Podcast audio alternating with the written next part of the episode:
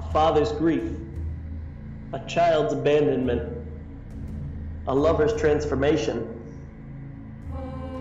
Peel back the skin and witness the beating, bloody heart of author Eric LaRocca's debut fiction collection, The Strange Thing We Become and Other Dark Tales.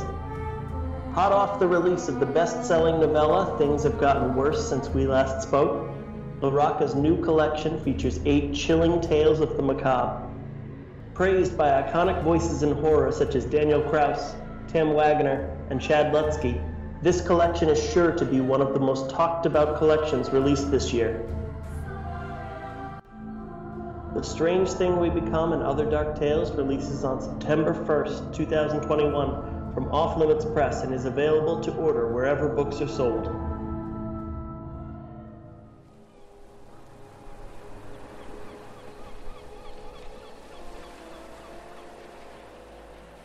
Here at HorrorOasis.com, we are advocates of the horror genre and strive to amplify underrepresented voices in the horror community. This space is for indie artists to promote their work. Please enjoy your stay, and hopefully, it's not your last.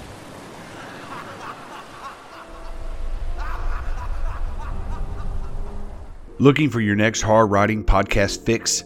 The This Is Horror podcast for readers, writers, and creators is the ultimate show for writing advice, tips, and a personal look into the lives of all your favorite authors.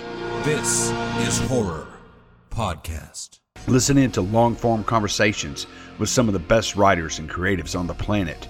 Over 400 episodes with masters of horror such as Joe R. Lansdale, Chuck Palahniuk, Josh Malerman, Joe Hill, Charlaine Harris, Craig Clevenger, Ellen Datlow, Kathy Koja, and many more. The This Is Horror podcast. Listen in at www.thisishorror.com. That's the This Is Horror podcast for readers, writers, and creators.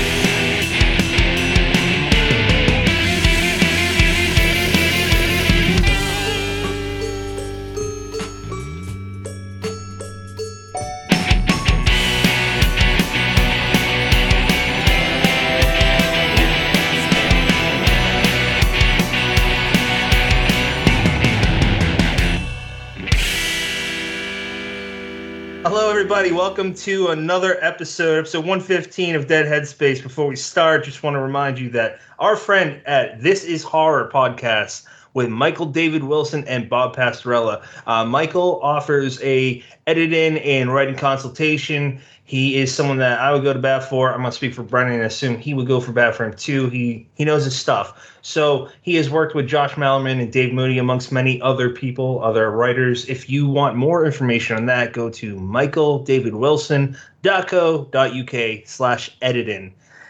Welcome to Dead Headspace. This is part of Silver Shamrock's Horrorcast, a podcast network that includes Killing Time with Silver Shamrock and Unburying the Dead, where we exhume classic horror paperbacks for the new generation. I'm your host, Patrick R. McDonough, joined always, actually, not always, but joined once again, reunited with my buddy after the last three episodes, Brennan LaFaro. Say hi, Brennan. I missed you, bud. Hello, everybody, and thanks for holding down the fort and not screwing. Actually, I was going to say not screwing things up too badly, but I haven't listened to those episodes yet, so I'll hold judgment. I'll tell you what. I so just for those that might be new to the show, listening, or Heather, or whoever else, but the last three episodes were Keith Lansdale. Um, he is like his father. He can talk forever, and it's always funny and interesting. Followed by John Langan, author of The Fisherman. Um, that guy can talk twice as much as me, and he's three times as smart as me. So that was fun. And Catriona Ward, uh, author of the uh, the Last House on Needless Street. Surprisingly, I didn't do any spoilers. That's a book that's very hard to not spoil. So you you be the judge of that, Brennan. Um, today we are talking with the lovely uh, author of Walking Through Needles, Heather Levy. Welcome back, Heather. Hi guys, how y'all doing? Really great, and you know what? I'm kind of glad that uh, it ha- things happen. Not the reasons behind the why, but how things happen the way they did, where you come on first with Sean and surprise him, and then now, like a few weeks later, you're talking to us. This is a this is pretty fun. Brennan, um, what what do you got to say? I, I feel like you got something. I, you know, I'm happy to have you back as well. We had an absolute blast with you on this episode, on that episode, and you know, we we both talked, uh, you know, in that time leading up, saying we couldn't wait for this one. Uh, so, Heather, typically we start by asking our guests what got you into horror, but that's not necessarily what you're known for. No. So, I'm going to start with something a little more basic. I want to know what got you into writing. Okay. Well, um, I've you know just like a lot of people, I've I've been writing since I was a kid. Uh, it wasn't until I was in high school I was in this um, I don't know what they would call it now, but it was like kind of like a gifted and talented type thing where they would pull people from class and you would go to this like little room with computers and just chill on bean bags and talk about life. And that was supposed to be enriching. Um, and i had a teacher who headed up that program and she had read some of my essays she taught english in, in high school and she, she's like you know you should really uh, do something with this with, with writing and it was the first time that i ever thought about wow, I could maybe I could actually earn a living doing this. and and it wasn't until I, I struggled as a young person trying to get my work out there. I, I came from writing short fiction um, and poetry. So um, those are two things that, um, so well, it can be an easier market to get into, but it wasn't something that I could really see myself making money with, as you guys probably know. Like short stories don't sell very much. I mean, you like might you might be lucky if you get fifty bucks off of a story. So, um, so I, I was like, forget this. This this this is like this shit is going to work for me. I'm gonna I need to make some money. So I went to college. You know, did that, got got my degrees. Um, it wasn't until way later in life that I I really started to pursue actual writing. Um, but uh, as far as like who really inspired me to write, it was actually uh, one of my favorite writers, Pamela Sargent. I don't know if you're familiar with her at all.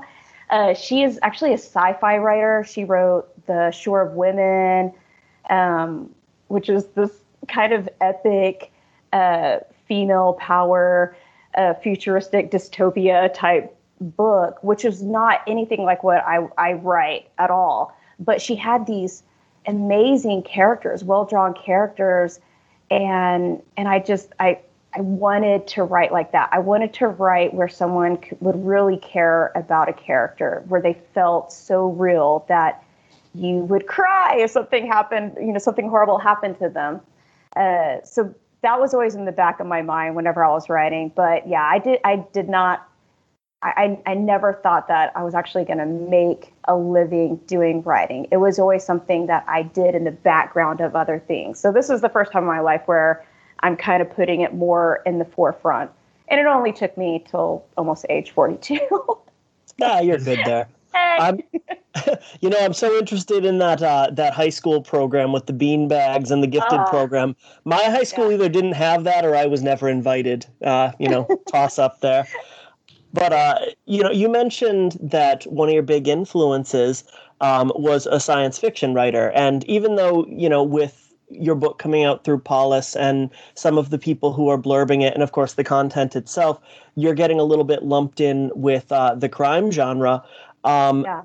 I, I had read that you said you never really sought to, you know, firmly establish yourself in one genre. Um, that you just you know wanted to tell damn good stories so i guess you know what what led to the origin uh, of walking through needles saying this is going to be the first one yeah okay so uh, walking through needles was not my first book it was actually my third completed book um, and I can't even tell you how many countless other um, half, two third finished books that I had prior to that. Uh, but whenever I, I was, I, I, so I finished Walking Through Needles during my MFA program, or I began it and ended it uh, within like maybe the first two semesters of of, uh, of the program. It was a two year program, and I knew it was going to be a difficult book, um, mainly because my my writing mentor at the time, Lou Berney, um, who was a crime fiction writer, he, he wrote Long and Far Away Gone and November Road, which was you know option for film, and he kept saying, "This is you know this is really good. It's just going to be really hard um, because of the content of it, the, the themes." Um, but it was the first book where I really I, I, I just knew this was the one that I wanted to come out of the gate with because it was the closest to me. Um, you know, a, a, lot of the themes, a lot of the the issues um, uh, that I that I had growing up with with feeling different um, as a as a masochist. Like that was something that I wanted to really put forth with the book, and yeah, I, I just I could not. It was just one of those things I could not give up that book. And I did query the first two books. I actually heavily queried my first book, which was a big mistake. Um, and I and I got I got a lot of bites. I got like you know a good um, 30 40 percent bite uh, for full requests on it, and I knew something was missing from it. And and I and I can go back and read that first book and, and think, yeah, there's some, you know, I could probably rework this and do something with it. But you know, once you've once you've kind of had something and it dies, uh, or it doesn't go anywhere, you it's it's hard to go back to those those uh, projects once they're in bed. You're like, ah, you're just there now, and I'm moving forward. Uh, the second book, though. Um, uh, I, I really, I, I, probably will go back and try to try to rework something because I really, uh, I think, I think it's a, a, story worth worthwhile going back to. But no, Walking Through Needles was the one I was like, yeah, uh, I'm going to fight for this one. And I had queried and queried even after, um, you know, my after my program ended. It wasn't until Pitch Wars. It was just that random post that I saw from Kelly Garrett showing hey, Pitch Wars is due tomorrow.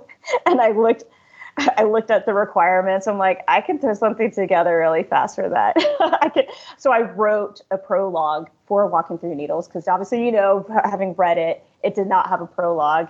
Um, I actually hate prologues, mostly like for myself. I mean, they work they work for a lot of stories, but I just I for myself, I, I just don't I, I just avoid them.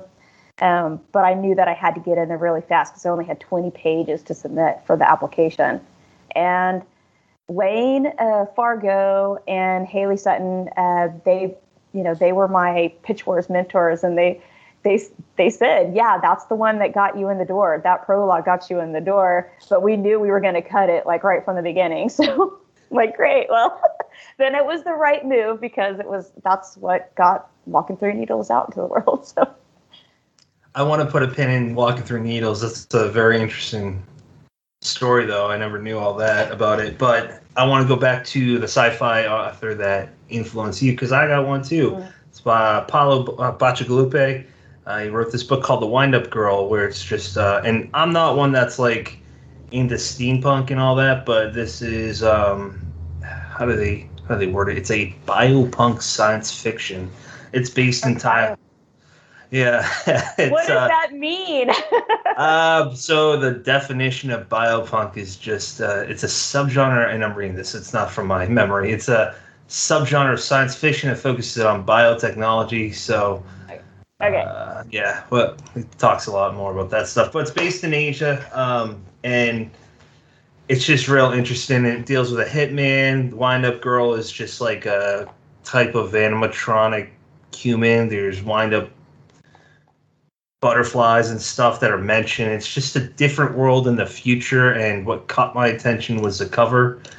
It's uh, these men in red robes pulling an elephant. Behind is a zeppelin with uh, on the horizons this really neat uh, city, um, just a bunch of tall buildings, and the elephant's being pulled through this bazaar, this like this market. It could be a flea market. I'm not sure, but as soon as I read it, I'm like, I want to write something like this like not this subject matter, but it's so different from anything I've ever read. I just want someone to give my thing a chance, and after the first yeah. pa- chapter, be like, "All right, game on. Let's see where it goes."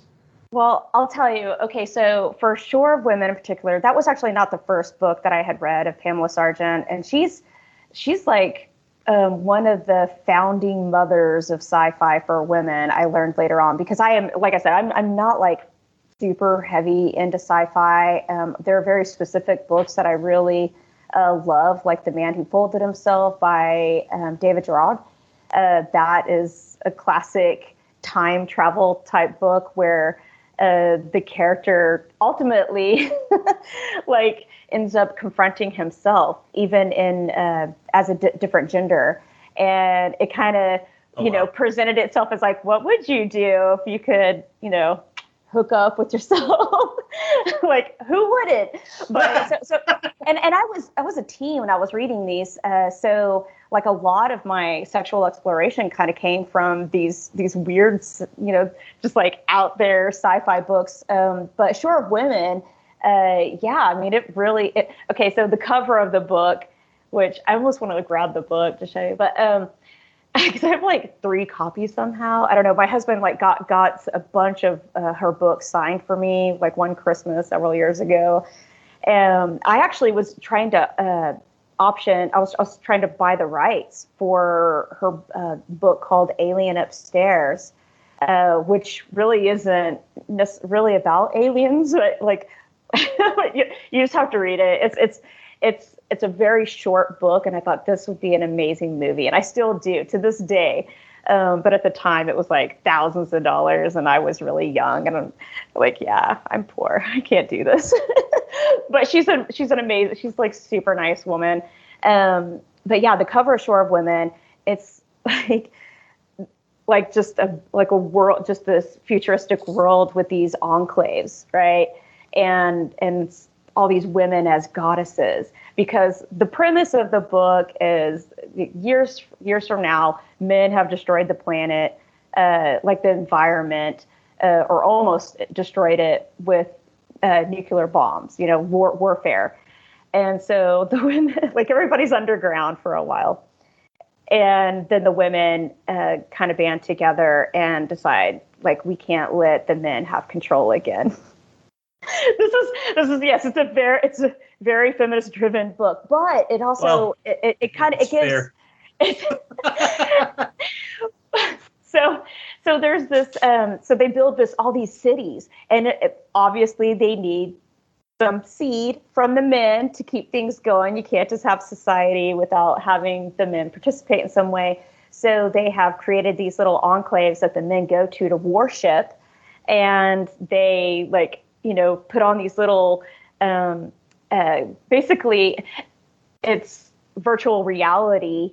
Uh, like she, she has so, so many, and this book was written a long time ago. Okay. So like a lot of the technology that she describes in this book is like normal today. And it, it, it just, it blew my mind.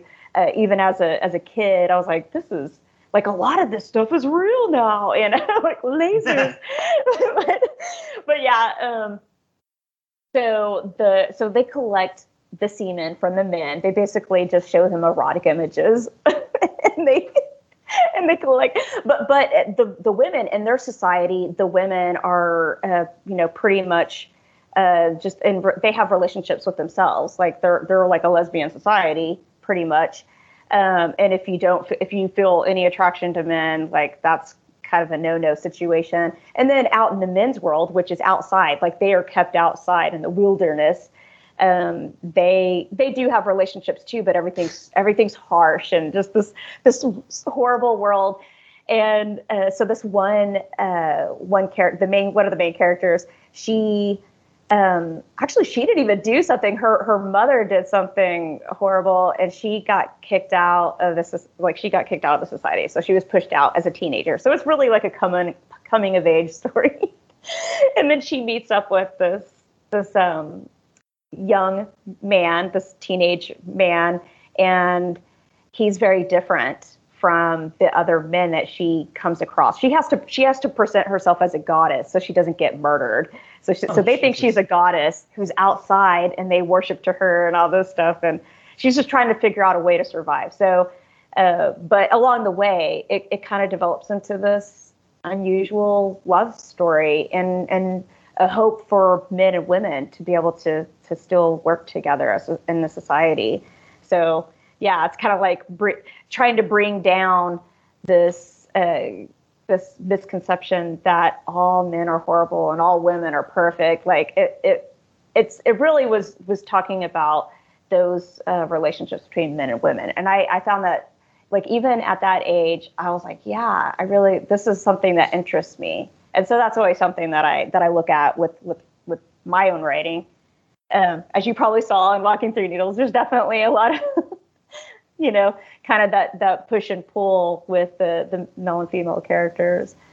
Um, right. But yeah, that that book, oh, I've I had there are so many scenes in that book that I'm like, oh my god, this is like borderline porn probably to some people, but but it really wasn't. It really wasn't. Like to me back then, I was like, this is really erotic, and it's more. It's like it was an erotic moment within the book, but that's like the book itself is not like erotic. Brennan, I want to jump in with one comment and then go for take, it. Take it away. The very first thing I thought about was, well, I don't know the statistics, but I'm pretty sure like men are responsible for like every war ever. Uh, what did they mention war in that book? did they mention yeah. any any type of war in that book, or was it just like a world that men are in the wilderness and women are are not? Yeah, yeah. It was like pretty much there was some war to end all wars kind situation, and and you and you never really know if it's something that is across the world or if it's you know if if it's just this one uh, mass of land because you don't really know what it is. You don't know if it's like uh, was the the United States, and that's kind of how a lot of her books are. Like it's they're humans, they're the pe- they're people, um, but they're in these worlds that are just unrecognizable, but yet the the emotions behind everything and their actions that that's uh, I guess I always looked at it as humanistic sci-fi. Um, you know, there's not like uh, they're they're not like always going to alien worlds. You know, she she does have have books that do go into that. Um, mostly with like uh, she has an Earth Seed series where these young people, like teenagers, are shipped off and uh, on this little the shit that is is supposed to like be Earth like, and they're being shipped off to another planet to help populate that new space that because our planet's destroyed and um, and then it kind of turns into a little bit of Lord of the Flies sort of situation because not hmm. everybody uh, wants to um, do things a certain way, you know. Um, but yeah, I I loved her work. It it definitely from from the standpoint of character development, it uh, she she was a pretty big influence in those early years. Can you repeat her name again? Just so I want to write yeah, down. Yeah, uh, Pamela Sargent, and that's S A R G E N T. Brandon, take it away, sir. I was going to say, I always loved that facet of like dystopian science fiction that some works have where you can't be sure of the scope of it. Where it could just be this, you know, isolated city. It could be the country, and, you know, for all we know, the rest of the world's watching this place being like, well, they fucked up and we're just going to leave them to it. Yeah. Um, where or or it could be that the entire world has kind of hit this like you know beyond thunderdome point um, i think it's such an interesting way of of looking at it that it could you know whereas we're all so united by you know technology and uh, you know you can see what the rest of the world is up to the fact that we could go back to kind of that like neolithic time where we're we're we're separated again. Um, it, it's it's an interesting idea. So yeah. jumping off your point of borderline porn, I was hoping that you would talk to us a little bit about the uh, nonfiction series you wrote, Welcome to the Dungeon. Before she does that, I just want to I just want to interject with I just looked on Google for her covers called Women of Wonder, and yeah, Heather's Heather's underselling it. These are fucking amazing. They're just so cool. It's sci-fi, but it's like there's definite aspects of some kind of horror. God damn, this is terrifying to look at. Sorry, I'll take it away, Heather. okay.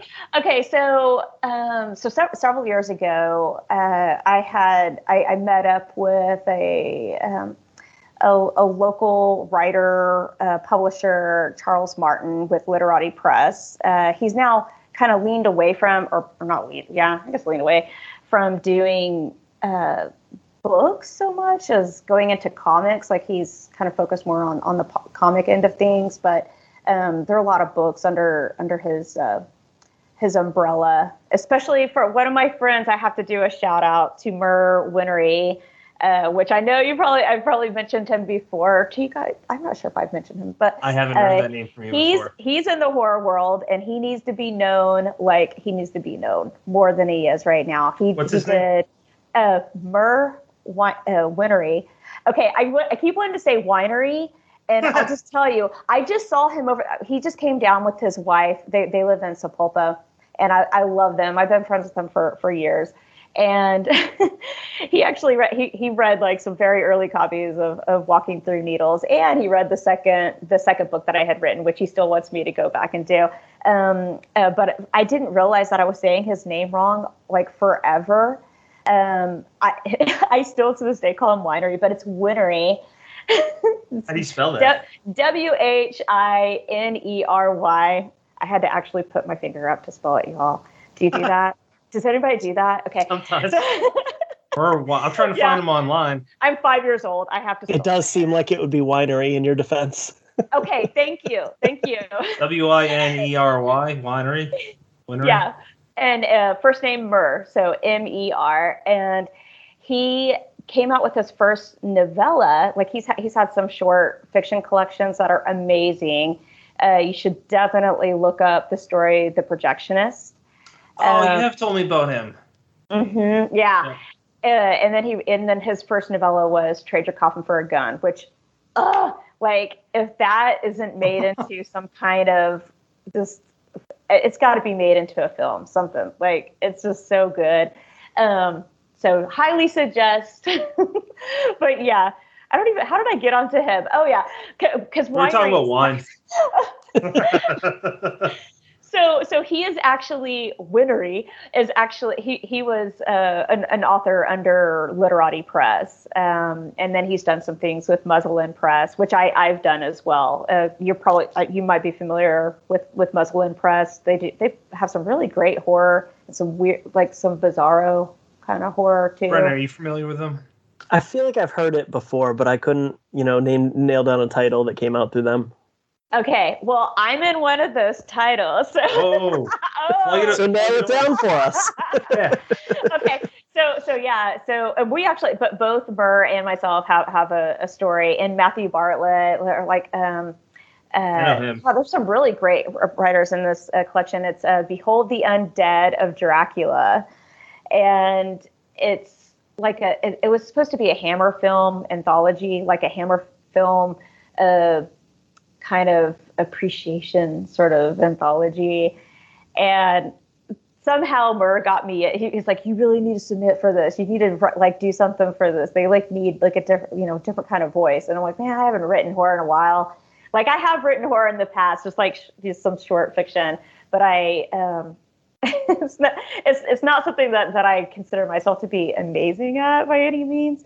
But I was damn proud of the story that I did right, which is the "You Should Smile More: The Blood Coven of Arcana." And I actually want to kind of create. uh, I would kind of want to expand on the Arcana world. Like I'm kind of thinking I want to create that as my my uh, fake city. You know, a lot of people write a, like a, a series or even standalones, but they all take place. You know, Stephen King, like, like he always says, but yeah. So I I could I could see doing that with Arcana. Um, but in any case, so I woo, rewind. So I met up with Gwendolyn Kiste is in that. Yeah, she is. Yeah, yeah. That's cool. Uh, she's got a good story in that. Um, Mhm. But uh, so I met uh, Charles Martin, and he's like, "Hey, um, we we were just chatting, and uh, and he's like, would you be interested in you know putting some articles together?" And it'd been a while since I had written. I, I, I had a journalism background, so I was like, okay, you know, I was used to writing boring stuff, so I was kind of wanting to get into more uh, creative nonfiction, and so that kind of spurred a little bit of uh, more going into the creative nonfiction side of things. And so, okay, this is this is the story of of how that article, that particular article, which was I think to this day still uh, the biggest had had the biggest traffic on it. Um, the welcome welcome to the dungeon uh, article. So a, a, few friends of ours, or a couple friends of ours, uh, this was several years ago. They had they were telling us about this place that they had gone to, um, and they were describing it like it was a circus, and but involving like you know people exploring their sadism and masochism, and our friends at the time did not know that for one that I was a masochist and that it was at that point in my relationship with my husband it was still new with him because um, it took me a, a, few like took me a couple of years to really open up with him about that. Um, so we were kind of you know exploring that side of our relationship and so we were both looking at each other like hell yes we are going to this secret place because it was a secret place. Um, and so we had to kind of get vetted first by the place. Uh, I don't know if you've ever heard of FetLife. It's like nope. Facebook, but for kinky people. No, um, I, I, am not fe- active so a fetish. now. Yeah, I'm, I'm not. I'm not out there. I, I haven't been active out there in a long time, but I did because it's just like I too much social media stuff, and and then you start getting ran. You know, you, you get the dick pics constantly. Let's make a reference sure on that side. Yeah, yeah let's make yeah. a reference to your guest host uh, about the dick pic things. Uh, this is not an invitation to anyone listening to the show now or ever to send her a dick pic. Don't do that with every no. any woman. no, Don't do that with yeah. anyone in general. That's true. Don't do that with anyone okay it's not as cute as you think it is. I will i will pass it around and make fun of it. And it will happen. Um, so so yeah. so we we uh, got we had we had we got vetted. Uh, we had to sign paperwork to go to this place. And uh, and yeah like we walked in and it was like holy shit. Because it was it was the first time that i had been in a dungeon space like you know a lot of people who are into kink a lot of people who do consider themselves to be sadists masochists anywhere in between uh, don't necessarily go to a dungeon you know or even have a local dungeon. Um, but we actually have a few here in oklahoma. So I, you know that was like the first one that i had gone to. Wow. and and it and i mean it really it did feel like walking into one of those late night hbo specials. Like You've got someone over here in a cage. Uh, you've got another person over here being blood cupped, um, which blood cupping, if you're not familiar with, it's like, um, uh, gosh, like if you've ever seen the people who have the little glass uh, jars on their backs, it's a an ancient uh, Asian like I don't know, like I don't I'm not really sure what the heck it's for. So I guess it's supposed to draw out the impurities in your body, and they just put a little heat like they put a little swab, like a, a cod swab that's on fire into the glass so that it sucks all the air out. So boop, you just pop it in the skin and then it pulls the skin through the glass. It looks very hmm. painful. Now imagine that, but you make a cut first before you put that little jar on the skin. So it draws blood out at the same time. Oh my god. And then I'm looking at uh, pictures. Why am I doing this? Yes, yes. What the oh, fuck, Heather? oh gosh, you're going down. You. You're, oh, get it! I'm on an. I'm recording an episode. Why am I doing this? and then your wife looks up all that surgery. I was just thinking that. That's the worst time for a Tara to come in. Like, I'm recording an episode with Brendan and this this lady. so yeah, like like that for that first time. Um, you know, we we ended up uh, going upstairs. We we went we, we went with these friends who told us about this about this place. So we were there together. They are not actual. They're just like kinky people, but they are not into uh, S and M at all. Um, uh, I, am I'm, I'm not even really sure that they're uh, either one of them is really so much into pain as much as they just they are into the experience. Okay, they're like, okay, now I've had that experience, and they moved on. So whenever they moved on, we were still going to that dungeon, and we ended up going there for quite a while. Um, but but yeah, the, that first time we went upstairs, and there was like there was like this closet that had a glory hole uh, for one, and then there was this room that. Uh, I mean, it was just like mattresses back to back to back uh, with sheets. And yes, people did have sex up there, and yes, you could watch them. And you know, I'm I won't go into what I may or may not have done up there. I will say this: my husband and I are um, probably one of the few monogamous people who are in this lifestyle, um, or at least from from what what from the people that I've met. Um, so yeah, that that's kind of a different thing because you you do have a lot of people come up to you and they want to play and and and they're like, hey, are you into this? And the funniest thing uh, at the time, our son was going to this. He was going to a daycare and. so he wasn't school age yet. And we we went to we were at, at the the dungeon and we kept seeing this couple looking at us from across the way and they just kept staring us down and and they looked vaguely familiar but i could just could not place them at all. And they finally came up to us and they said hey i think our kids go to the same daycare. And and so we just started chatting and and this was like right at the beginning of of the the the the play space party and this this one woman gets up on a St. Andrew's cross if you're familiar with the St. Andrew's cross it just looks like a giant X and so she was tied up to that St. Andrew's cross naked and uh, her partner began whipping her like straight up whipping her with a whip uh, which you have to be really careful with that because that's a very dangerous um, implement to use if you don't know what you're doing. And the the couple that were talking with us, they just looked over and looked terrified, and they were like, "What the hell is this?" And and they, they kept looking around and seeing more and more people getting beat or tied up or whatever. And they're like, "Is this what this is about?" Like they just looked so confused. And then we just looked at them like, what do you think this is about? What, where do you think you are right now? they thought they went on the wrong night. Um, apparently, um, that same play space, they also would have a swingers night. So it was like a swingers club on their off night. So they thought they were going to a swingers party and yeah, well, they, they, they quickly realized like that was not for them. Uh, and they were trying to get us to swing with them. We're like, yeah, we're not really into that. but hey, we'll see you on Monday, and we drop our kids off. So yeah, it was. But so I I did I wrote about that, and that was kind of that was my coming out uh, to everyone, to my wow. family, uh, to certainly all like my friends and uh, and then I realized I was coming out to all the parents of our kids uh, and friends, you know.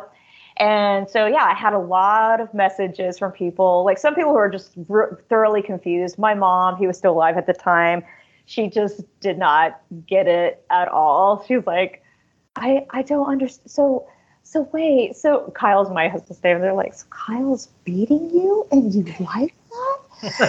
like no no that is not it but yeah she just she just could not quite get that um but yeah my mom was about as traditional as you could get when it when it when it came to sex but not about talking about sex which is what surprised me. My mom was always really open about talking about sex and that's why i've i've, I've have always been open with talking about sex and so yeah, that's that's that was the thing that surprised me. I'm like, mom, really? Like you're sitting there having conversations with me, um, and honestly, she she had you know in in some ways had been maybe like had shown me some things that were inappropriate for my age. You know, like I the first porn that I watched was with my mom. I know, I That's know. That's a title. You know, That's a great title. I'm not kidding. Story. I I actually I, I really want to write a piece about that one day because you should. It was one of those things where like I can go back and say that was not appropriate. Like that was definitely not appropriate. How old were you? Uh, I was like, oh god, I want to say I was maybe close to 12. So I was I was pretty young. Like and my younger sister and I had broken into my brother's. he had a filing cabinet in his room. He was still living at home at the time, and he was a t- my my brother's like he was like he's 11 years older than me. So, um, we broke into his filing cabinet and found all this this porn. Well, we found a bunch of videos, and then we found all the magazines like Hustler. So I'm sitting there looking through all his magazines. I'm like, what? And then my mom, she caught us, and she's like, "What are you girls doing?" And she took one of the videos. She's like, well, "Let's see what's on this." and we just sat there and we watched it with her. That's and it was like some weird ass like late 70s, maybe early 80s porn involving like an orgy with like this woman dressed as like a, a blue alien kind of thing. And uh, yeah, so yeah, it was that probably explains a lot about me, really. but, you know what? I didn't think I'd say this ever on air, but fuck it. My stash was found by my siblings too when I was a teenager. That was a weird conversation to have with them okay, so so so what happened? Like it was pictures. It's printed from the you know family computer because the cell phones weren't what they are today. Um, at one point, yeah, there's I'm gonna,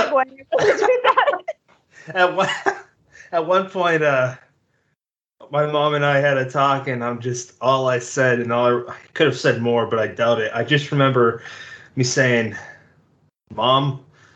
I'm a guy. This is what we do. yeah. I don't think we talked about that shit ever again. um, I can imagine. Huh. What was you know, Chuck, Chuck Palahniuk always says everybody's got a box of porn story, and uh, yeah. Heather, that sounds like yours. But hey, yes. mine was in a Wheaties box. So the, why they were looking in the it's in because uh, I collect uh, or used to collect. I'm a big fan of the Boston Celtics in the '80s era, and Larry Bird is like my favorite athlete ever. So it was like Brandon's probably gonna laugh. It's like a Larry Bird Wheaties box that was emptied out. It's a collector a collectible thing. I didn't think anyone would look. They're like, what is? They were really wanting to try some of that cereal. The old. My brother was a little kid at the time, probably eight-ish oh no. They also you ruined them. I, I mean, I guess I'm at fault. But Brandon, why don't you take over? Do you have any questions about the dungeon? Because there's a lot that I have, but I want to hear what your thoughts are. Uh, you know, I'm kind of curious. The subtitle of that article was uh, BDSM in the Bible Belt. Yeah. So you, you touched a little bit about, you know, the reception to you putting yourself out there. And I, am wondering, do you feel like it was extreme because of where you live? Uh, you know, I, I have to say, I can't, you know, living in Massachusetts, the, uh, you know, progressive uh, Northeast, uh, I have no idea how an article like that would be received. Um, I'm a school teacher, so I'm, you know, I can, if it was from me, I can make some, uh, some guesses, but yeah. Uh, back to back to the original question. You know, what was the reception like? Okay, so it there are a lot of kinky fuckers in the state. Okay, um, that's what I that's the gist that I learned from it. Uh, honestly, besides like some people just having they, they were just confused at first about what that meant. And I think a, a lot of people were more confused about my husband because he's so chill and laid back. Like if you ever meet my husband, he he's just like the nicest guy. He does he, he he's so helpful with other people. Uh, like he's like the first person to go help someone if they need it, and they just could not picture him with with a flogger hitting me or spanking me or choking me. Definitely not choking me, right? So th- those were all things that uh, people had to wrap their mind around. For some reason, they didn't have an, much problem thinking about me doing that. so but with him, yes, they were definitely confused about that. And the other thing, both my husband and myself, we had a lot of people asking us uh, just about the lifestyle, like wanting to know more about it because they wanted to try out some of those aspects within their lives. Like, you know, they had been married for 15 years or whatever. And they're like, yeah, I just really want to do something to spice things up, which I understand. Like, people do that all the time. You know, that's when in doubt, spank it out, right? and, like, like, it's gonna, it'll, it'll, you know, it'll do something for you, right? You just got to do something different. Um, uh, for me, it, you know, it's a different thing than from my husband, who is not a natural sadist. Like for me, it's it's like that uh, is um, a pretty big aspect of my life that I had to kind of keep under wraps and do a lot of things myself, um, just because of past relationships that I had that I either didn't feel comfortable talking about that with, because I just in my gut I knew they weren't going to be receptive, um, and and then there were some people who just fully were not receptive at all which is why i wanted to show a little bit of that with sam uh, with sam's character and walking through needles. Like you know she kind of mentions like her some bad experiences that that she had with it because it can be very dangerous too if you're not with somebody that you trust. Um, so that those those were all like those are things that I, I discussed with a lot of people just about it being consensual first and foremost has to be consensual and you have to trust the person that you're with. Otherwise yeah you're gonna have a shitty time of it. Like i mean could you imagine somebody choking you out and then like they just keep going? Like like you just you have to be able to trust someone and and not you know have it go into the territory of abuse. Because yeah i've known people who have been in those situations. And that that's that was kind of part of what where walking through needles came from. Like what would happen if somebody took advantage and manipulated somebody's sexuality like that um, for their own means. I think it's good to talk about this stuff. It's not. I don't know why it's taboo. Uh, everyone has sex. I don't know. We there's so many. There's like anything that you could possibly imagine that deals with sexuality. Somebody's already done it for like a thousand years. So, you know, BDSM, I can guarantee, has been around for as long as humans have been around. I love documentaries, and one of them was talking about ancient Egypt and their belief. Um, I can't remember if it's like covering everything in Egypt, but one of the religion religions of that area. Um, they said in Egypt, so I'm going to go on a limb and say, just like Egyptians at that time believed their god first essentially jerked off, and the sperm were or the deities, the lesser gods, then had sex and they had their children had sex with each other until they were humans. So yeah because that happens. I mean we're talking about probably one of the world's monsters. oldest religions. Yeah incest yeah. monsters. Incest monsters. Yeah. And then if you talk about christianity i mean come on you know one and one there's only two humans makes uh, you know all of us eventually. I mean still incest monsters within like royalty so I, you'd always have have that that royal that you had to hide away because like the yeah. It was so scary. Scare have you have you ever looked up some of those things? Like with like the the messed up royalty um and you know in the past were just from all the inc- incestual breeding right to to keep to keep the the bloodline going. And there's some there's some freaky stories. Yeah they I mean, even, even Queen Elizabeth, she, she, she looks Skin's all scary. pale and bluish, and their bones are all fucked up. Watch, I'm gonna. There are gonna people. Queen Elizabeth wasn't an incest baby. I mean, I don't know. I don't know. I mean, she could be. Brendan, what do you got? What do you got? What do you got to say about incest or uh, sex? Uh, it's mostly that I just didn't foresee the possibility that the uh, British royal family would be coming after us for uh, the content of this episode. But they were right? coming. Nice. they, they have like their people putting the fillers out. I'm like, mm. hey, somebody's listening. I love it. why, why, they would be listening to this this show over the other choices? Obviously, for good reasons. So let's talk about let's talk about walking through needles. My very first question is, uh, what what were the steps you took from getting it where you talked about uh, the pitch wars to getting it in the hands of whoever I'm guessing Ch- Chantel um, at yeah. Polis. Yeah, yeah. Chantel is actually with the Agora. Oh yeah, yeah. We she's, with the, she's, she's with the imprint. Uh, uh, uh, but yeah, so I worked with Jason. Jason Pinter is my he was my editor uh, and the fa- the founder of Polis, and yeah. he, he's amazing. Uh, yeah, uh, and I don't know if I, I don't know if I told you the story or not. So t- tell me stop if I already have, because I know I've talked about this before with like other people. But uh, so yeah, I I found my publisher and my agent on the same day. Like that that happened the same day. So That's after pitch day. after Pitch Wars, I was contacted by uh, Sandy Lu, who's my agent, and she uh, she she was like, "Hey, are you still looking for some?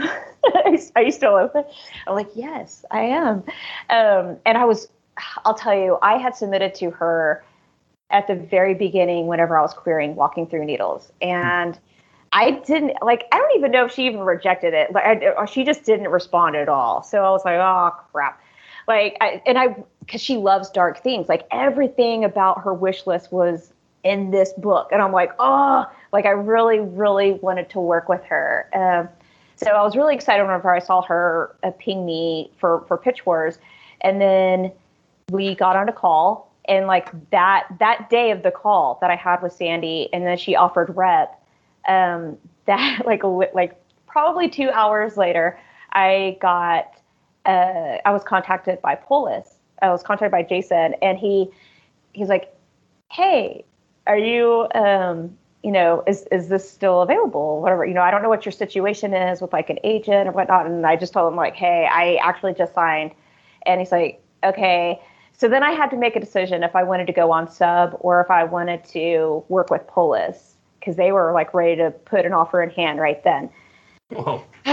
so and it was and it was really and it was a it was a it was a tricky choice you know because i know a lot of people who have gone on sub you know they've gone on submission and it's like a months long process sometimes years you know and then sometimes they get dropped by their agent within that process because they just they, it, it just doesn't sell and so i was a little freaked out about that the thought of that because as you know from reading this book, it is a difficult book. Like I knew uh, those words from Lou Berney were coming back to me. It's like this is going to be a difficult book to sell. Heather. Like ah. So in my mind, I knew that Polis uh, would be a good choice because they've they've the work that they've produced. It like it's kind of you know they take a chance. Um, they're it's not just cut and dry uh, crime fiction. Like they they really tap into some some different areas that I've never seen with other uh, crime fiction outfits. So I was like, yeah, you know, I need to just listen to my gut. And my gut was saying go with Polis. And so yeah, I let, I uh, Sandy know, and uh, and then it would it just went from there. We just you know went through the process of editing, which.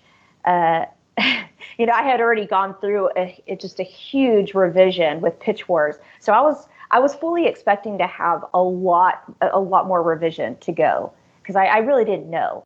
You never know until you're working with an editor what what they're looking for, what they want to change up.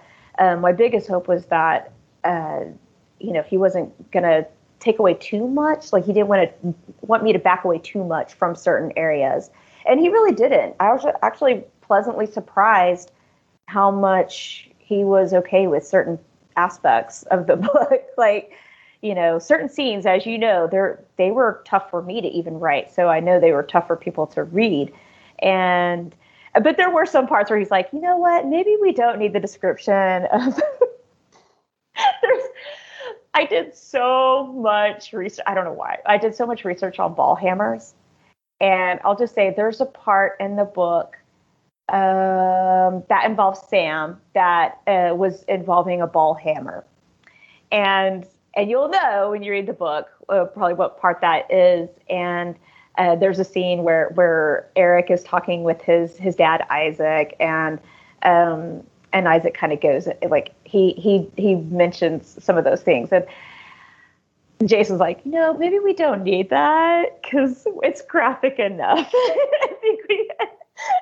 So and and that and that really is true. Sometimes less is definitely more, especially when there are other scenes that do go to those really dark places.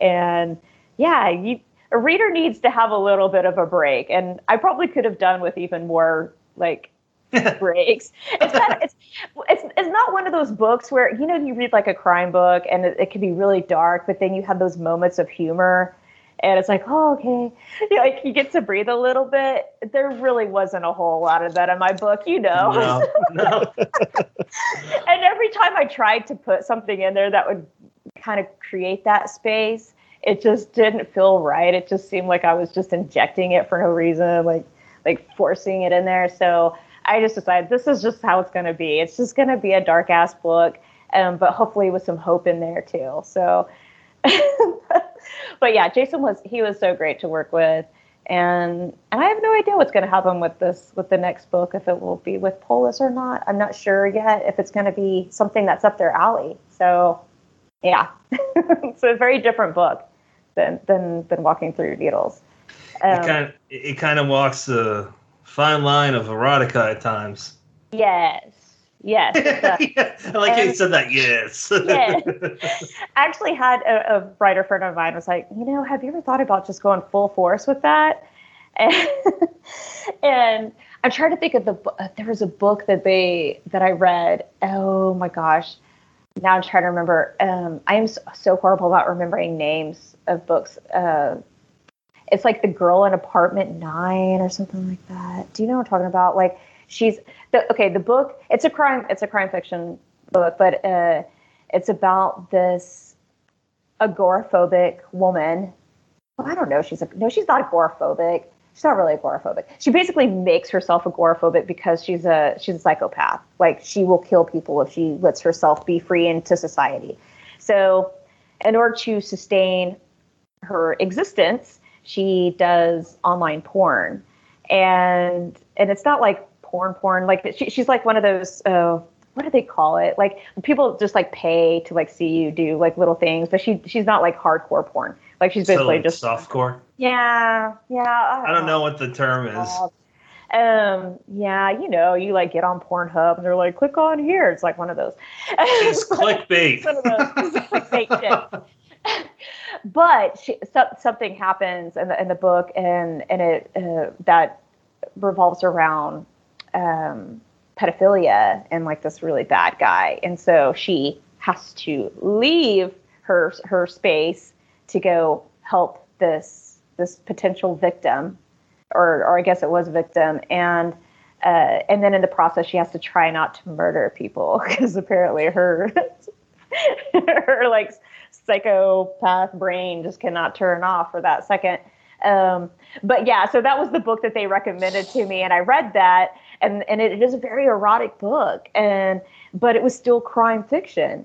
So it was like, okay, I could see myself doing something like that, but that's kind of that wasn't the direction that I was ever planning on going in. I, I love reading erotic fiction. I love like uh, one of my favorite erotic writers is Tiffany Reisz.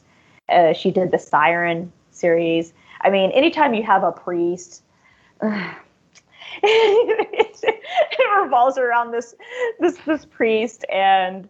Uh, Too many jokes are rolling in my head right now. As a as a former Roman Catholic. he's a Je- Jesuit priest, right? okay, he's safe then, I guess. I don't safe, know. But yeah, and of course his name is Soren. So, uh, but yeah, but it was you know I I love reading that, and you and there's some amazing erotic uh, writers. Like it's not just fluff, you know. And and she's one of those writers that she, her her books. She she actually wrote a crime fiction book too called The Bourbon Thief. Uh, which is very erotic, but it's but it's a it's a crime novel, and it's it's really it's worth it's worth checking out. It's a it's a really quick read. Um, she puts out like every year, she puts out like a really short kind of novella type book um, for her fans, and I usually snatch them up. Like she had one that was was centered around Halloween and uh, Salem, and I'm like, oh, like I want to go to Salem so bad and just be there during Halloween. Oh, it's um, the best. So yes, yeah, so it, it yeah. I mean, you guys are lucky. You're like right because you're both in you're both in New wait, are you both in New Jersey? I'm oh, in Mass. You're I'm, oh no, you're in Mass. So you're from okay. Mass. Okay. Yeah. So you have like the fun area to be in during the yeah. fall. Not Oklahoma, which d- doesn't know what we didn't we don't know what season we're in right now. It's just summer forever now, I guess. It's it's like summer and then ice storms. Like that's that's that's our, those are our seasons now. we used to have fall. We used to have spring. yeah, we go. that was nice. it was. It Speaking was of uh, Salem and, and Dick's, uh, when I was there, I had my camcorder. So years ago, uh, I was just recording because it was I October. like. I was it was October, uh, and I just see this group of friend, like group of people around these two dudes, and this one guy is paying the other guy to uh, be kicked in the nuts for beer money, and uh, he kicked him so hard on the the fourth and last uh, nut shot, his feet left the ground. I I do I miss fall though. I, I just want to go someplace where I can see actual leaves changing and not just one day they're there and the next day they're on the ground and I have to like rake them up. so I'm excited for fall. Can- It's it's it's going to be not muggy and 90 degrees at some point. I just know it.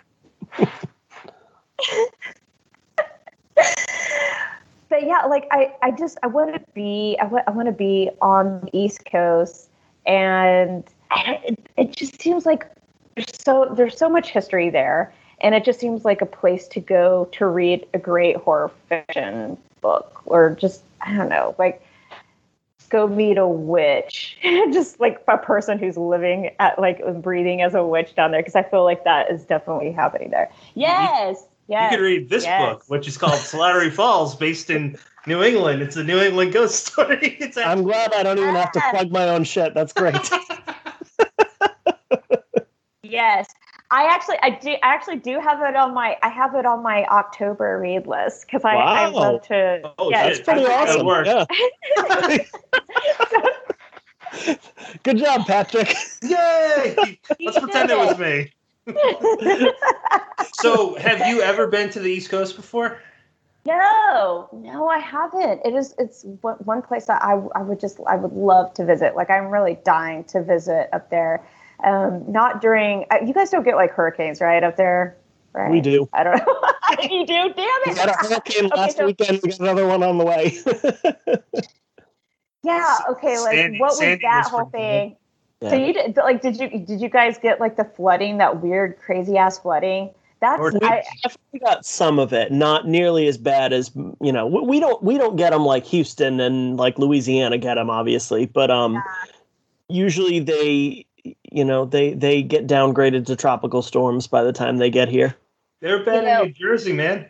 you know that was like one of the that was that was one of the terrifying things um, but also one of those shit we really missed that uh, that that bullet we dodged that bullet because you know we were supposed to be my husband and i were supposed to be at Bouchercon uh, Bouchercon you know being like the big crime uh, fiction um, uh, convention for writers and readers and that was that that weekend that hurricane ida hit and damn like like all all my friends who live in New Orleans, they they're without power, just everything was shut down, just craziness. And yeah, so it was a good thing Bouchercon got canceled 'cause, Yeah. yeah, we would have we I mean I, I definitely probably would have been there were it not for the Delta, you know, variant being really heavy there. Like we like we were gonna go right up until I don't know, like not even a month beforehand, I think is whenever I decided, okay, we're not, we, we just can't, it's not safe to go out there. Um, Yeah, I think it was like a, only a day or two after you announced it that they said that they were canceling. Yeah, I had a feeling that they would. There were just so many people who were canceling back and forth. And it got to the point where, like, a lot of my friends had already canceled and, like, oh, shit, you know? Like, that's what you, you go to conventions to see your friends, to hang out, have a drink, shoot the shit, right? Talk about what you're working on. And it's just, you know, it's like, oh man, my friend's not gonna be there. I don't want to go. So yeah, that's that was pretty that that factored into it as well. And just like me, I have like an autoimmune disease, so that was also weighed heavily on me. Like, do I really want to go out there? Because I've, I've been vaccinated, but like the va- they they say that vaccinations and people with autoimmune diseases just like not as great as in with people who are healthier. So You you get like sixty percent versus Right. ninety something or something like that. right. Yeah. that's why I'm. That's why I'm gonna get. I'm getting my booster actually this week. I'm. I'm a little nervous about it. I'm not gonna lie, but I'm still gonna get it because I just I know people who've had the booster and they're like, oh yeah, be prepared for a couple of days of feeling like hell. I'm like, yeah, Oh, I did no. that once before. That's what happened after my second shot, but it was worth it. Like it, it you know, it passed pretty fast. But but yeah, I'm I'm looking forward to next year with Bouchercon, and uh, and I'm just curious, like, what are because I, I I am interested in going to like some kind of event on the East Coast, like what what horror events are going because I've, I've heard, I keep hearing my, my friend uh, Craig Wolf who has written horror um, and uh, he would always go to this place in Rhode Island there's like some big Oh yeah, you're talking about the um uh necro uh yes never yeah. um I think it's like de- themed around Lovecraft cuz uh, he's from uh Providence. okay so maybe I'm not going to be going to that one my my suggestion, and it's only I've literally only been there this year, first convention ever. It Scares That Care. It's in Virginia, Williamsburg, Virginia. It's uh Sean said Sean Cosby said he, he was gonna go, but then he got sick. yeah And uh because I asked him, I'm like, I'm like, dude, can uh if you go, can I get my book signed? And he goes, Yeah, sure. Then he got sick, so. he got sick. But you saw. No, he really saw, got sick. Uh, I feel you bad saw now. Cina though. What was was Cina there? yep. Is she not going? Yeah, she's she's been great. Like she's she's she, we've been like you know since we're under uh, well she's under Agora. I'm Yeah, I know. so- I know you guys we- talk a lot had- about we- yeah, other. we've had a lot of a lot of conversations. She's she's a great person to to kind of you know chat with and Yeah. she's she's got she's got a lot. I have no idea how she gets anything done. She's like amazing. like She certainly has a lot under her. Uh, a doctorate program, a Yeah. full time job, two kids with special needs. I'm like, holy crap. I feel like I am definitely needing to do more in my life. So pretty sure we asked her that, but I don't. Yeah, I don't know how she does it all either. It's pretty impressive. of course look at you guys, kids with a podcast, like, what? I got only. I only got one. I'm so tired. I need something to not drive my wife crazy. Isn't that like that that's like our isn't that kind of like the motto? Like every day it's just this I'm just so tired, but I'm just gonna keep going to the next day. Hopefully I I won't mean, I've, I've had days where I do less, where I take breaks, and I'm still tired, so I might as well accomplish something. okay. You, you're you guys are doing more than I feel like I'm doing right now. So Hey, look, I'm not get getting. I'm not getting much writing done recently. I'm okay with that, but uh, I'd like to get a book published before I'm. Uh, I don't know. Before I get out of my 30s, I'm only 32 right now. Oh So- my gosh. Oh gosh. Very good. So- He's a baby. 10 years older than you. but my goal, I, I really did seriously set this goal. It's like, I, I have like these weird goals that I set for myself. Like when, when my husband and I got married, um, uh, we got, we purposely got married at a time where I, uh, he had just, um, he had just turned, oh God, what was he? 25. He had just turned 25 and I had and I hadn't turned or no, I was 30 about going to turn 31 because he's about we're about 6 years apart. And so we purposely got married so that it, he would you know, I would still be like 30. I wouldn't be into the 30s. like I don't know why like 31 seemed to make all the difference. And then uh, afterwards I said, okay, you know, I'm okay with having another kid. That's fine. But we have to have we have I like I'm not going to be pregnant past 32 and I really didn't Yeah. think that we were going to get pregnant. And then, like right after we got married, like we barely tried anything, and it was like, "Boop, I'm pregnant!" like, damn it! no, but I was really happy. I was really happy. Sorry, my son, my son just like went to bed. like, like it was the best thing ever. Um, because he's he's an he's an amazing kid, and and I yeah. So, but I, I was one of those people. I grew up. I like never thought I was going to have kids. I didn't think I was going to get married, and here I am. Like you know, a divorce, like, and, and got got married second time with two kids. Um, um, but I always told myself I'm gonna have a book out by the time I'm 40, and that did not happen.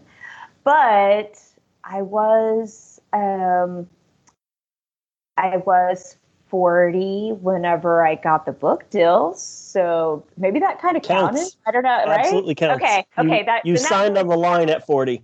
Okay, okay. I signed on the line at 40. Yeah. So I feel good. Yeah. I, I feel pretty good about that. Or no, wait, was I? Shit. The time? No, I was 41, y'all. I'm sorry. I was 41. What was 2020? okay, there's like the pandemic has messed up my ability to to to track time. Uh, do Oh, what is time? Like yeah, yes, like I don't yes, even I agree. Okay, so yeah, maybe I was 41. yeah, I was 41, right? Uh, Just lie to people. Who okay, I was 40. I was 40. In my heart of hearts, I was 40. Okay, so. but yeah. Right. Brandon, go ahead, buddy.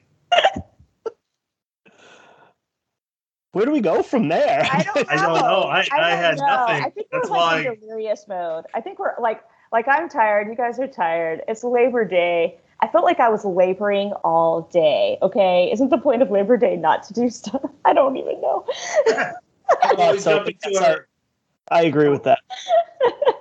how about we jump Isn't it- into our uh, wrap down questions or wrap up questions? okay. What are you currently Right. reading right now, Heather? Oh God. Okay, so I just finished. Let me let me pull up. Let me pull up my phone. I just finished reading, um, all her little secrets by Wanda Morris. Oh wait, nobody. I, I forget. Nobody's gonna see this, right? They're not. Are they? Uh, no, there's a video version. okay. Audio Okay, there's a video version. Okay, so all- all her little secrets by Wanda Morris. Uh, it was her. It's her debut book that's going to be coming out uh, soon. I got an arc of it.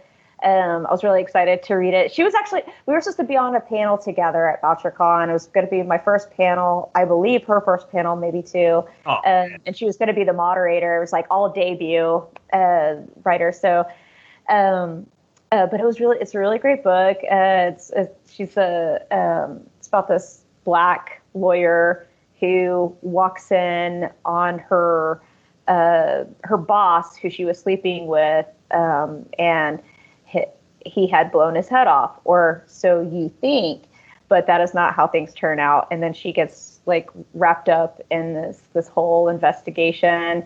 Meanwhile, she's trying to hide her own secrets from her past, and so it kind of goes back and forth between uh, the late '70s, early '80s to the present as as a um, you know a black woman in this office of all these white Southern dudes who are.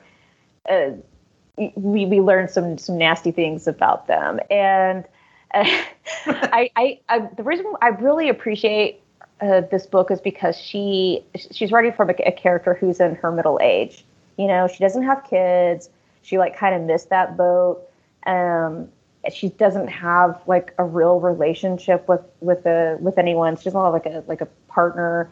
Uh she barely has a, a lot of you know relationships outside of work. She's just kind of like a workaholic, and I don't, I don't. There are not enough crime fiction books centered around middle-aged women. And now that I'm like approaching that, I'm not going to say that I'm middle-aged yet. I'm I'm still in the baby 40s. Okay, I'm still in the baby 40s, so I'm not quite there yet. I don't know what is middle age now. I was gonna say, isn't the age shifting up upward for an average life? So that would make it middle age a little bit Okay. more than it was. Well, maybe I am middle Push aged. I have no idea how long I'm gonna live. I could be dying at 80, but uh, I'm just trying to help you out. yeah. So so I. Uh, I'm trying to. Th- uh, I'm like I've read so many different books right uh, lately. Um, uh, I you know a while back I read Laura McHugh's uh, What's Done in Darkness. That was a great uh, kind of Appalachian area, whatever. Like or not or no, I'm not Appalachian. That like uh, Ozark. That she she she writes like in the Ozarks. Like it's real gritty, kind of rural. Um, I love that show so much. yeah, and I actually went back and read because I she I kept having people tell me you really need to read her work because your work kind of reminds me of hers.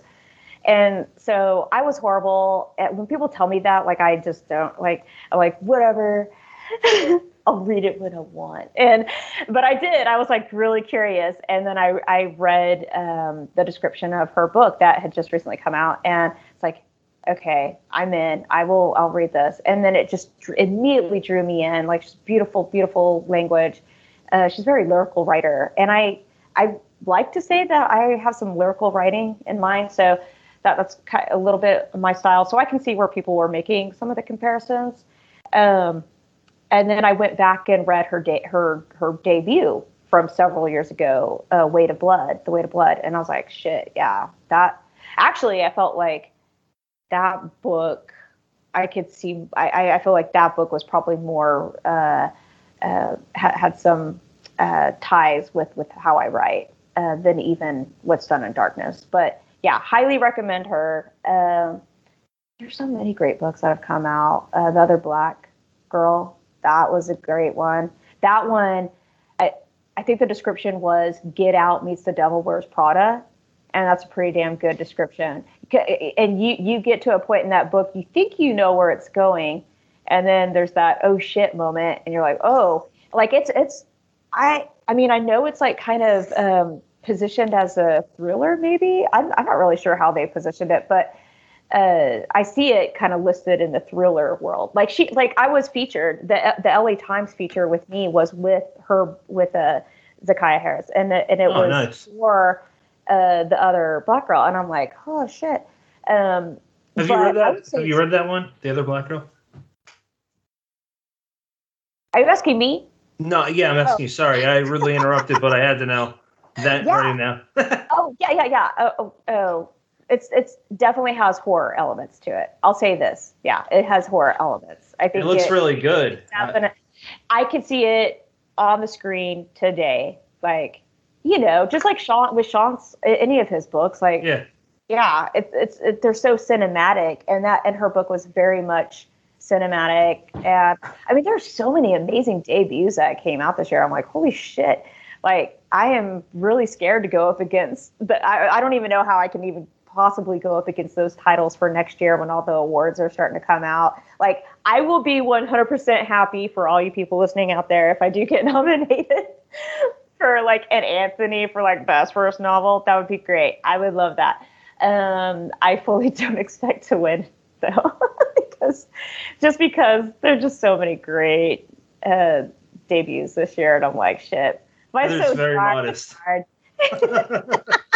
I did see not to rough it in or whatever, come off the wrong way, but I did see Don Winslow uh, mention uh, uh, her book, The Other Black Girl, and that's how I heard first heard about it. It looks really good. That and T.J. Newman's uh, Falling, I believe it's called. I have not read that. Uh, I've heard mixed reviews on it from my fellow crime fiction writers, but um, uh, it's you know I have because it takes place on a plane, right? Okay, so uh, I this is kind of weird. Maybe I have a difficult time reading books that are in closed spaces. And like this, the setting is an enclosed space. I'm very claustrophobic, like extremely claustrophobic and just th- those kinds of books. Um, I almost felt that way a little bit with uh, Survive the Night, uh, which just came out. Um, Riley Sager, I think is how I say his name. Uh,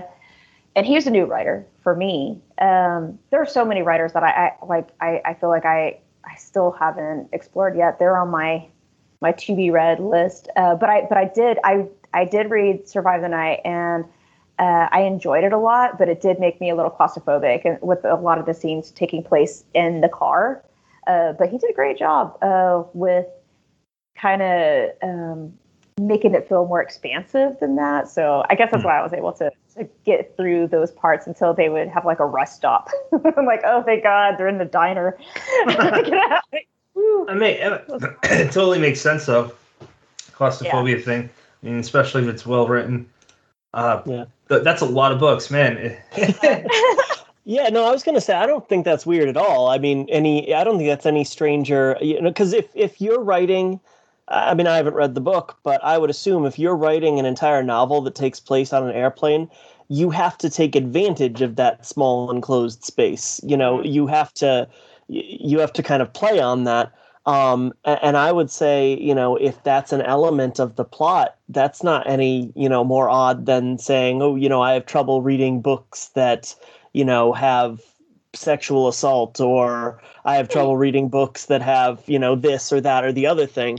It, it's an element. Um, and, you know, if, if done well, it's going to bring the reader in. So, Yeah. probably don't need a trigger warning for that, right? Claustrophobic spaces.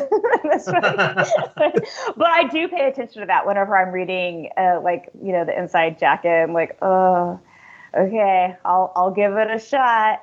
Um, but yeah, I'll, pro- I'll probably end up reading it I, uh, eventually. It's you know, it's it's there, but I for me, I like really, I I do like dark. I like the darker crime fiction. So um, just read Megan Abbott's The Turnout, and you know she's she's a she's a pretty big influencer for me. Like I love her work. Um, one of her earlier books was actually uh, that that was one of one of the books that I, whenever I was thinking of walking through needles. Um, I was I I don't know why, but I always had that book in my mind. Uh, the end of everything is, is the is the name of the book, and there's this uh, just a really interesting relationship between uh, the daughter character and the father in the book, and um, it's it's kind of like there, there, are all these lines that keep getting crossed in various ways. Uh, but the turnout actually uh, ended up, I, I think, is going to be a comp for the book that I'm writing right now. Um, so I was pleasantly surprised as I was reading it because I was I'm like, damn, I'm gonna have some trouble finding comps for for the book that I'm writing. And then I'm reading her book and I'm like, oh, this is perfect. this is perfect. It's got two crazy ass sisters and and there are you know wildly different uh, perspectives and and paths that they're on, but yet still very like talk about claustrophobic. It's you know, it takes place primarily in a ballet studio and in this dilapidated house. And it feels, she has that way of like making the moments feel claustrophobic, even though you're not in a tight and closed space. Like emotionally, uh, you you feel that that just oh god, I just need to get out. I need to stretch and get away from this moment with with this, these characters. Um, but at the same time, you want to stay and see what's happening. It's very it's a, it's a truly voyeuristic read and i hmm. and i and i love those those are some of my favorite types of books where you you feel like damn i shouldn't be like i feel like i'm interrupting something um, i feel like i shouldn't be here in this moment um, but i'm glad i am so yeah love, love her work yeah she, she just gets better and better Speaking actually of, probably one of my favorite books now of hers Speaking of voyeuristic books that are pretty damn good, is uh, there it's called the title's called "They're Watching" by again Michael David Wilson and Bob Pastorella, friends of the show. They run This Is Horror. Seriously though, it's a good book. Um, they didn't ask me to promote plug that, but we're talking about voyeuristic books, and uh, you know, there's dick references in there, but there's also some horror too and crime. So. yes. Yeah. so it covers a lot of things that we talked about tonight. you make it sound like there's like a, a an 80 20 dick references to horror ratio. well, if Michael's listening to this, that's exactly what I meant. no, I'm kidding. Brendan, what are you reading? Uh, I'm reading a couple things. So I am one thing I'm reading right now is uh, Ross Jeffery's "Only the Stains Remain." Um, so th- this one is uh, you know, I think every single blurb that he got on it says it's very Jack Ketchum-y, and I, I, can see that he he does. Uh, the the premise is um, these two little boys. Their their mother passes away, and their dad kind of loses himself in al- alcoholism. And the uncles come in to, uh, you know, kind of help run the house, and they are just bad, bad dudes, you know, in every imaginable sense. Um, and he does a really good job, as weird as it is to phrase like this, Ross does, of implying. So there's all this really just horrific stuff happening to these kids, and he does a good job of letting you know the reader's imagination fill in the blanks and not being excessively graphic. Um, so I'm about a third of to there, and it's it's it's a harrowing read. It's it's something I'm going to take my time with. Uh, and the other thing because we just ran an ad for this one. Uh, I am starting The Strange Thing We Become and Other Dark Tales by Eric LaRocca. Uh, I just read a story in here today called Bodies Are for Burning, and it's it's a story that hit me different because I had read, you know, the novella he's getting so much praise for. Uh, things have gotten worse since we last spoke. Because, you know, without spoilers, this story sets up something pretty early on where the main character is like, I'm going to do this horrific thing. And with with an unknown quantity with another author you might say well there's going to be a twist and there's no way the, the character is going to do that horrible thing but knowing eric's work i said there's a fair chance this horrible thing happens and i don't want to see that um, but it's it, it's you know when when i read that other novella it's like there's it's anxiety inducing. And you know the the telltale sign of a good horror story is you're you're sweating you're on the edge of your seat you're like oh my god what's going to happen? Uh, and he he pulls that off nicely in here. He's that guy is a talent. Yeah.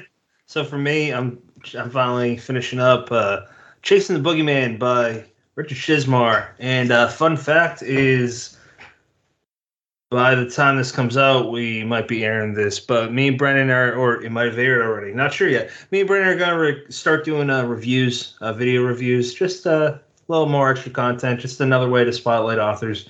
And that's the first book we're gonna do. Uh, Richard Chizmar's Chasing Boogeyman. Um, it, long story short, it's a kind of a new genre of uh, Chizmar's creation. He put himself in his hometown, real life hometown, but I can't tell what's fake and what's not. And he intended it to be that way. And I'll leave it at that. Uh, it's a serial killer, and it's just, it's it's really interesting. Um, haven't started this one yet, but Kenzie Jennings, uh, Red Station. It's a splatter western. It is a horror uh, taking place in the Old West with, um, I assume, lots of blood by the look of the cover. I haven't read it yet. Brian has. He says very good things. We'll be talking with her. that station isn't red because that's the paint they chose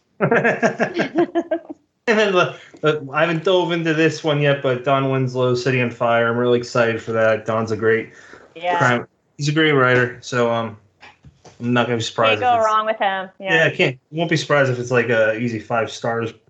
Listeners, uh, if you are interested in checking out anything that we have in our shop, go to deadheadspace.com. There is a shop tab. Also, we have articles written by some guests of the past, and uh, we have reviews if you're interested in that. Everything there is free except for what's in the shop. So definitely caught myself there. It's that stuff's not free. Uh, where can people follow you, Heather? I'm sorry, what? Where can people follow you, Heather? Sorry, I talk really quick at times. we got a little boop cup.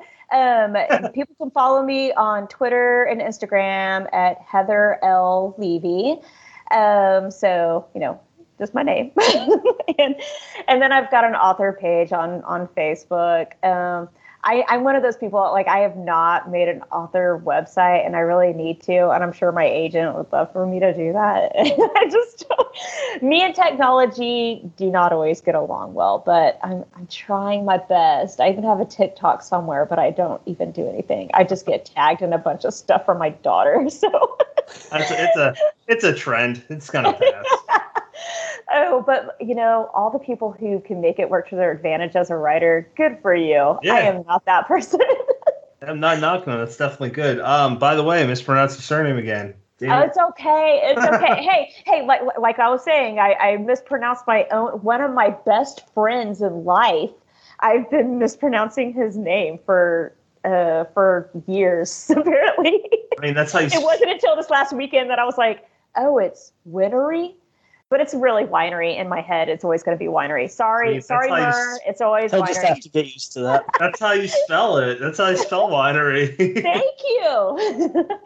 but then people are like, "Well, that's uh, your name really is Levy." I have people correct me all the time. They're like, "Isn't it? Le- It's or Levi." It- wait, Levi. You're in Oklahoma. They're like Levi. I'm like, I don't even know where you get that from, but no, it's Levy. Of the Levites. you, you gotta love that you know? i have people correct me all the time oh are you sure you're saying your own last name correctly like, what are your? that's people Let go call my mom first, real quick. Do you have any final thoughts? Uh, it could be about absolutely anything. Oh gosh. Um well, you know, uh just go get my book. I mean, really, I, I just I, I, appreciate everyone who's who's gone out and and bought my book, have reviewed it. You, I know you guys both uh, read and reviewed it, and I really appreciate that. And it's been so much fun coming out here and, and, and talking with y'all. And uh, you know, I say uh, definitely with October coming up, I'll give some love again to, to my buddy Whinery since I've been making fun. Whinery I've been making fun of his name. No, I'm not making fun of his name. Um, but but yeah, any of his work, I think you should definitely check it out if you haven't yet. He's so underrated. And speaking of splatter westerns, uh, Trade Your Copper for a Gun is definitely old west. Uh, these three um, siblings, two are twins. One is mute because his tongue got cut out, um, and uh, one is a witch. She is a badass witch, and yeah, the the the Baba siblings. You need to definitely. I'm probably saying that wrong too. He'll probably correct me and be like, "You said it wrong," but but he could do that because we're like brother and sister. So that's all. That sounds like a great actually yeah, premise. He's he's he's yeah he's he's a he's a he's a great writer. Um, but yeah, just go check it out. Get get your get your horror on. It's it's the season for it. I'm I'm counting this right now as fall. I know we we have a while till fall, but I still I have my Halloween decorations up already. Count it. September first. Yeah. September first. Yep. Well, this Done. year's the 23rd of September, so that's pretty damn close to October. It is. Brennan, final thoughts, madam. I'm just realizing we we, we spent we spent half the uh, just, half the you didn't episode. even realize I called him madam. I didn't even mean to. No, I just skipped over it. I don't I don't care. Um, I really didn't mean to call you that. Sorry, my mind's mush at I'm the moment. I'm thinking we spent half the episode just fudging numbers, but uh, I want to I want to thank Heather for uh, spending her whatever night of the week this is. It's Monday. It's Labor Day. Uh, yep. Thank you for spending Monday with us. Uh, you know, people who are listening to this, make sure you check the video out on YouTube so you can see how Heather accessorizes her her uh, lipstick and her hair. Um, I, I, I couldn't do it. Um, Me either. For a multitude of reasons. less less reasons than Patrick anyway, uh, and and because she's too modest to straight out you know say it. Check out uh, Walking Through Needles. It is a fabulous debut. Uh, you'll you'll love it or you'll hate it or you'll be middle of the road on it. But no it's a it's i think last time you were on here we said this is a fearless book and it is absolutely worth your time. I think shawn said that. Yeah shawn yes. if you don't if you don't believe any of us believe shawn cosby. He's a new york times bestseller. That's that's that's shawn andre cosby. Yeah I asked him what what the A stood for, and he just gave us an answer that I did not expect, and it was just funny. But um, if you want to listen to what that answer was, you got to go back to listen to Shawn's first episode. Uh, my final thoughts. Thank you, Heather, for your time. We love talking to you. We'll obviously be extending an invite again in the future, and um, yeah, read Walking Through Needles. It's for a debut, especially. Uh, she's modest. It's it's a damn good book, um, and it could fight on its own uh, with those other books that we mentioned uh, listeners, next episode is episode 116 with Eric LaRocca. Uh, that airs next Monday. So, Heather, we appreciate your time. Brennan, appreciate you as always. Listeners, you have many choices in podcasts. Thank you for listening to us. Good night.